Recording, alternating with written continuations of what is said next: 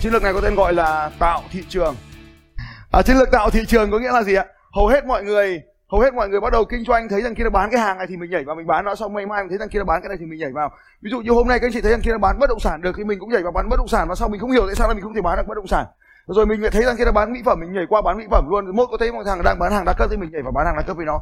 Và tất cả mỗi lần nhảy vào như vậy chúng ta mất khoảng độ à, 3 năm đến 6 năm và sau đó chỉ hết ba lần như vậy chúng ta vừa hết cuộc đời kinh doanh của mình luôn ở đây là một cái điển hình và và tại và cùng một sản phẩm. Ví dụ tôi nói là cùng một sản phẩm giống hệt nhau, tại sao có một người kiếm được tiền, có một người không kiếm được tiền? Vì nó phụ thuộc vào chính cái chiến lược tạo lập thị trường này. Vậy thì tạo lập thị trường là một trong những chiến lược vô cùng quan trọng của các doanh nhân. Vậy thì thế nào là chiến lược tạo lập thị trường? Tạo thị trường. Vậy thì thị trường là gì? Để chúng ta tạo ra đã. Thị trường là một nhóm người nào đó sẵn sàng mua hàng và trả tiền cho bạn định nghĩa đơn giản để cho các cho, chúng ra dễ hình dung. Thị trường là người thị trường là nhóm người. Có thể sẵn sàng trả tiền cho bạn để nhận lại hàng hóa và dịch vụ của bạn. Cái cái cái cái mà sai lầm lớn nhất ấy là câu hỏi là anh ơi bán gì ra tiền? Câu trả lời bán gì cũng ra tiền. Câu trả lời của câu hỏi tiếp theo là anh ơi bán thế nào? Tôi phải trả lời bán thế nào cũng ra tiền. Bán thế nào cũng ra tiền. Vậy thì sự thật là gì ạ? Sự thật quan trọng nhất. Các anh chị cần tìm câu hỏi là bán cho ai thì ra tiền. Vậy câu hỏi là bán thế nào? Bán ở đâu? Bán có kênh nào không quan trọng. Quan trọng nhất là bán cho ai? Bán cho ai là câu hỏi đúng nhất. Vậy thì tạo lập thị trường đó là bán cho ai? Vậy thì các anh chị quyết định từ nay trở đi các anh chị quyết định bán cho ai thì nó hình thành ra cuộc chơi của chúng ta. Tôi lấy ví dụ. Tôi lấy ví dụ hai công ty bất động sản đều lớn uh, lớn ở top 10 công ty bất động sản lớn ở Việt Nam. Một công ty quyết định rằng là tôi bán nhà cho người có thu nhập thấp, nên họ sẽ làm ra những cái nhà khoảng giá 11 12 triệu mét vuông. Và mật độ xây có thể lên đến 70 80 phần trăm. Nhưng có một công ty khác là tôi quyết định rằng là tôi sẽ bán nhà cho người giàu. Thì giá của họ có thể lên 40 triệu trung bình 60 triệu, bây giờ thậm chí có những là 84 triệu một mét vuông. Và mật độ xây dựng của họ trung bình khoảng độ 50 đến 60 phần trăm. Nhưng mà họ xây cao hơn. Thì như vậy thì các chị hình dung là cùng là bán bất động sản, nhưng mà bán cho người giàu thì giá tiền là lên đến 80 triệu mét vuông. Còn bán cho người nghèo thì maximum bán được có 16 triệu mét vuông rồi. Thì các anh chị có thấy là gấp bao nhiêu lần các anh chị? Giá tiền bán gấp bao nhiêu lần đấy ạ? Bao nhiêu cùng mét vuông thì giá bao, bao nhiêu lần ạ? Nếu mà họ bán một bên là đắt nhất là 16 triệu. Một bên đắt nhất là 80 triệu gấp mấy lần ạ? 5 lần. Vâng thưa các anh chị đó là 5 lần. Vì là 5 lần nên một thằng thì ở giữa trung tâm gọi là đất vàng còn một thằng thì ở ngoại ô. Chúng ta gọi là là đất đất cỏ. Ví dụ thế thì như vậy các anh chị thấy rằng là chỉ cần bán cho ai thì tự nhiên là là khác rồi. Bây giờ chúng ta sẽ nói lại thế này. Không quan trọng là bán cho người giàu hay người nghèo. Tôi lấy ví dụ. Một cái áo à, à, áo thun có cổ này anh nói to tôi anh mua cái áo này bao tiền? Em mua áo này trăm đô. À đúng rồi. Một trăm đô hai triệu rưỡi. Dành cho anh ấy một trăm trăm đô với cái áo mà anh hai triệu rưỡi đấy cảm ơn anh. Cảm ơn anh ngồi chỗ vâng cái áo anh mặc khoảng độ hai triệu bảy hai triệu tám khoảng trăm đô. Nhưng mà tôi thường mua cái áo này của anh với cái giá khoảng độ 30 à, đô một cái thôi giống hệt như này, tôi mua hàng sale off. Cái nơi mà tôi mua ấy, cái gì? Giống hệt này nhá. Anh ấy mua ở hàng hiệu ở Việt Nam, ví dụ như anh mua ở Royal City được khoảng 100 đô. Giống hệt cái áo nó giống hệt, không khác gì cái áo này cả. Thì tôi mua 100 đô có thể được bốn cái hoặc ba cái, tùy. Bốn cái hoặc ba cái, giống hệt, mang về Việt Nam trông giống hệt. Cái nơi mà tôi mua ấy là Nochom Rec Nochom Nochom Rec là là một cái nơi bán chuyên bán hàng hiệu nhưng mà giảm giá ở Mỹ, ở ngoại ô Mỹ. Anh chị chạy xe ra khoảng độ hai, ba chục cây ra ngoài ngoại ô hoặc là chạy khoảng độ sáu chục cây ra ngoài sa mạc thì các anh chị mua. Thế nên các anh chị thấy áo tôi giống nhau ấy. ví dụ như cái áo mà tôi đang mặc trên người này này, áo này là mua theo lô, giá khoảng độ hơn 10 đô một cái. Nên các anh chị thấy ngày nào tôi cũng mặc mặc từ ngày này sang ngày khác một cái áo thôi. Nhưng mà thực ra là mặc không hết được số áo bởi vì một cái áo của anh ấy, tính ra một cái áo của anh ấy tôi mua được gần 10 cái áo này vậy thì cái áo của anh ấy giặt 10 lần là hỏng. Áo của tôi cứ tính trung bình giặt được 3 lần thì tôi vẫn tiết kiệm hơn anh ấy được 30 lần. Áo này hàng hiệu nhá. Cũng cùng là cái áo bán cho ai thì nó sẽ thay đổi giá. Tức là thế này bán ở bán cho cái người nào bán cho những cái người mà hay lang thang ở trung tâm thương mại thì các anh chị có thể bán được trăm đô. Nhưng bán cho cái dân mà suốt ngày đi chạy ở ngoài sa mạc ấy, thì giá chỉ còn có một phần năm thôi. Đấy là đấy là về mặt lý thuyết như vậy. Bán cho ai? Bán cho ai là quan trọng nhất. Và các anh chị biết rằng là áo của anh ấy là đắt tiền. Cái áo mà tôi đang mặc này có giá trung bình nhá. Giá chưa giảm giá. Chỉ có giá bằng một phần ba cái áo anh ấy đang mặc thôi. Áo của tôi là của một cái hãng thời trang lớn nhất thế giới.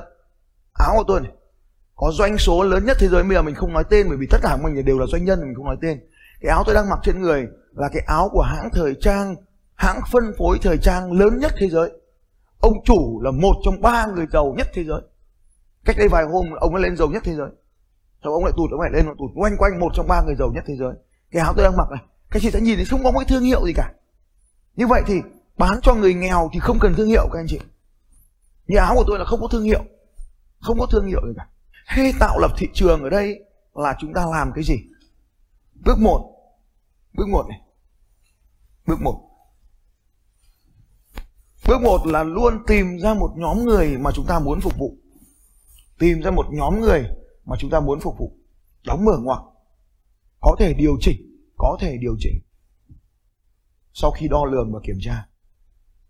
Tôi lấy ví dụ, ngày hôm qua.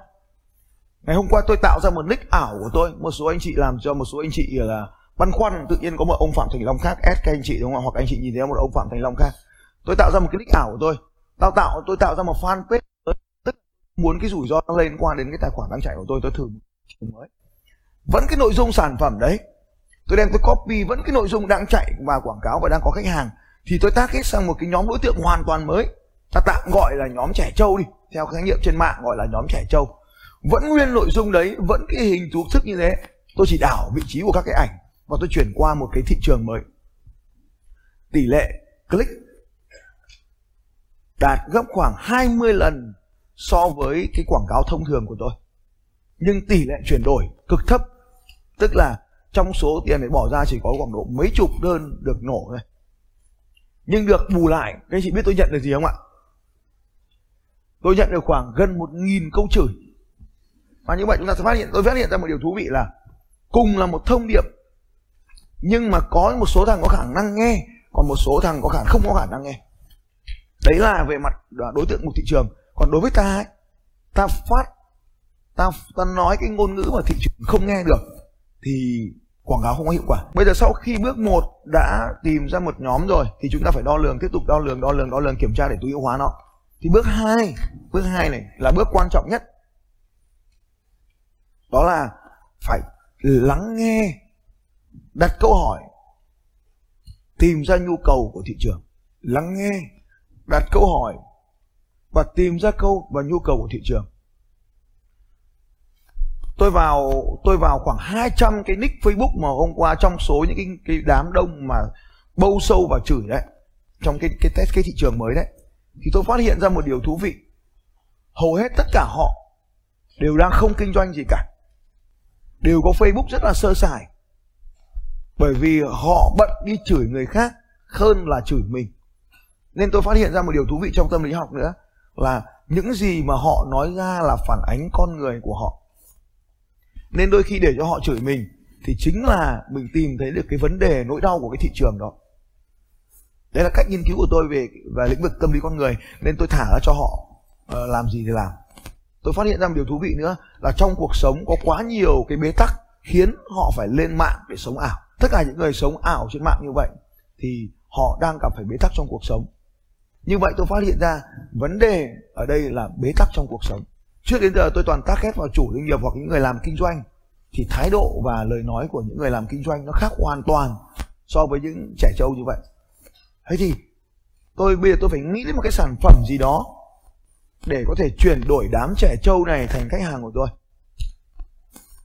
Thì tôi không thể mang cái chương trình đào tạo này để chuyển đổi cho cái đám trẻ trâu ấy được. Nên tôi phải nghĩ đến, tôi lại ngồi tôi nghĩ đến. Cho nên bước 3 sau khi đã tìm ra vấn đề của thị trường rồi, thì bước 3 là tìm ra sản phẩm và dịch vụ có thể giúp giải quyết vấn đề của thị trường đó. Thế là bước 3 tìm ra sản phẩm. Sản phẩm được tìm ra sau khi đã tìm ra nhu cầu thị trường. Tìm ra sản phẩm để giải quyết vấn đề của thị trường. Bước 4 tính ra xem bao nhiêu sản phẩm thì đạt được mục tiêu tài chính. Ở trong cái chương trình huấn luyện Eagle Camp ấy, mọi có một câu nói là luôn bắt đầu từ mục tiêu tài chính. Tức là bạn muốn kiếm bao tiền. Như vậy thì à, lấy ví dụ tôi lấy ví dụ là các anh chị muốn tạo ra một cái thu nhập khoảng 2 tỷ đồng một tháng. Mà mỗi một sản phẩm đang lãi là 200 nghìn thì một tháng phải bán bao nhiêu sản phẩm các anh chị? Nhé nói lại này 2 tỷ lãi 200 triệu ngàn một sản phẩm, bán bao nhiêu sản phẩm? Bán 10.000 sản phẩm. Đấy là bước 4 là chúng ta tính ra 10.000 sản phẩm. Bước 5 bước 5 tính toán các đòn bẩy. Tính toán các đòn bẩy. Các đòn bẩy đầu tiên ở đây, một là đòn bẩy về tiền. Đòn bẩy về tiền. Các công cụ đòn bẩy. Một là đòn bẩy về tiền. Kinh doanh không cần bắt đầu bằng tiền. Xong rồi phẩy vay. Phẩy huy động vốn. Phẩy bán trước. Ba chấm đóng ngoặc. Còn nhiều giải pháp khác để có tiền mà không cần phải bắt đầu với tiền. Thứ hai, cái đòn bẩy thứ hai là đòn bẩy thời gian. Đòn bẩy thời gian. Một ngày có 24 giờ. Trên thực tiễn là một tháng có 20 ngày. Một ngày có 5 giờ thôi trên thực tiễn là một tháng nó chỉ có 20 ngày thôi. Các anh chị không thể làm việc hết công suất được à, 30 ngày đâu chỉ có 20 ngày thôi. Và một ngày không thể làm việc được 8 tiếng đâu nó chỉ có hiệu quả cho vòng 5 tiếng thôi. Như vậy một tháng có mấy trăm giờ các anh chị? Một tháng có 100 giờ. Vậy một giờ cần bán được bao nhiêu sản phẩm các anh chị? Bao nhiêu? Và 100 sản phẩm một giờ. Vậy thì chúng ta tính xem công suất sản xuất. Bỏ đòn bẩy thời gian nhé công suất sản xuất này. Công suất bán này. Công suất người tư vấn này. Thì bao nhiêu giờ để có thể làm được cái đó? Ta gọi là đòn bẩy nhé các anh chị nhé có nghĩa là ta cần có bao nhiêu người. Rồi cái thứ tư, cái thứ ba là đòn bẩy con người. Cần có bao nhiêu người cùng với ta để giải quyết được cái số lượng hàng đó? Bao nhiêu người tư vấn, bao nhiêu người bán bao nhiêu người làm marketing? Và cái đòn bẩy thứ tư là đòn bẩy logistics. Cái từ này không dịch sang tiếng việt được. Người ta gọi là kho bãi, nhưng mà mình không hiểu như vậy. Logistics là tất cả những công việc cần thiết để mang hàng hóa tới tay người tiêu dùng. Mang quân tắc là mang hàng hóa, bao gồm đóng gói, bao gồm lưu kho. Lưu kho, đóng gói, vận chuyển, giao hàng, bảo hành nhận hàng trở lại, đổi trả tất cả những công việc đó. Vậy thì đòn bẩy đó có làm được không? Rồi sản xuất nó. Ta lấy ví dụ 100 sản phẩm một giờ thì ta cần bao nhiêu cái máy để sản xuất nó?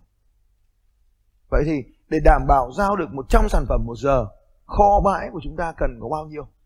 Như vậy thì hàng hóa à, chúng ta phải tính toán như vậy để trước khi chúng ta quyết định kinh doanh bây giờ tôi nói lại một lần nữa quy trình của chúng ta như sau. Bước 1 là tính toán xem là chúng ta phục vụ ai. Bước 2 hỏi, lắng nghe để tìm ra vấn đề của thị trường. Bước 3 đi tìm cái hàng hóa và dịch vụ xem là nó giải quyết được vấn đề gì của thị trường. Bước 4 là tính xem bao nhiêu sản phẩm thì đạt được mục tiêu tài chính. Tính là một năm 10 tháng, một tháng là 20 ngày và một ngày 5 giờ. Để từ đó, cái bước số tiếp theo là tính toán cái đòn bẩy. Chúng ta có đòn bẩy về tiền đòn bẩy thời gian đòn bẩy con người và đòn bẩy logistics. Đấy là cái cách mà chúng ta à, chọn lựa. Bước thứ sáu bước thứ sáu là đưa vào bán thử trên thị trường. Thử ở đây không phải là thử để để chơi hay không chơi mà thử xem tất cả những cái lý thuyết của ta đưa đấy có đúng không?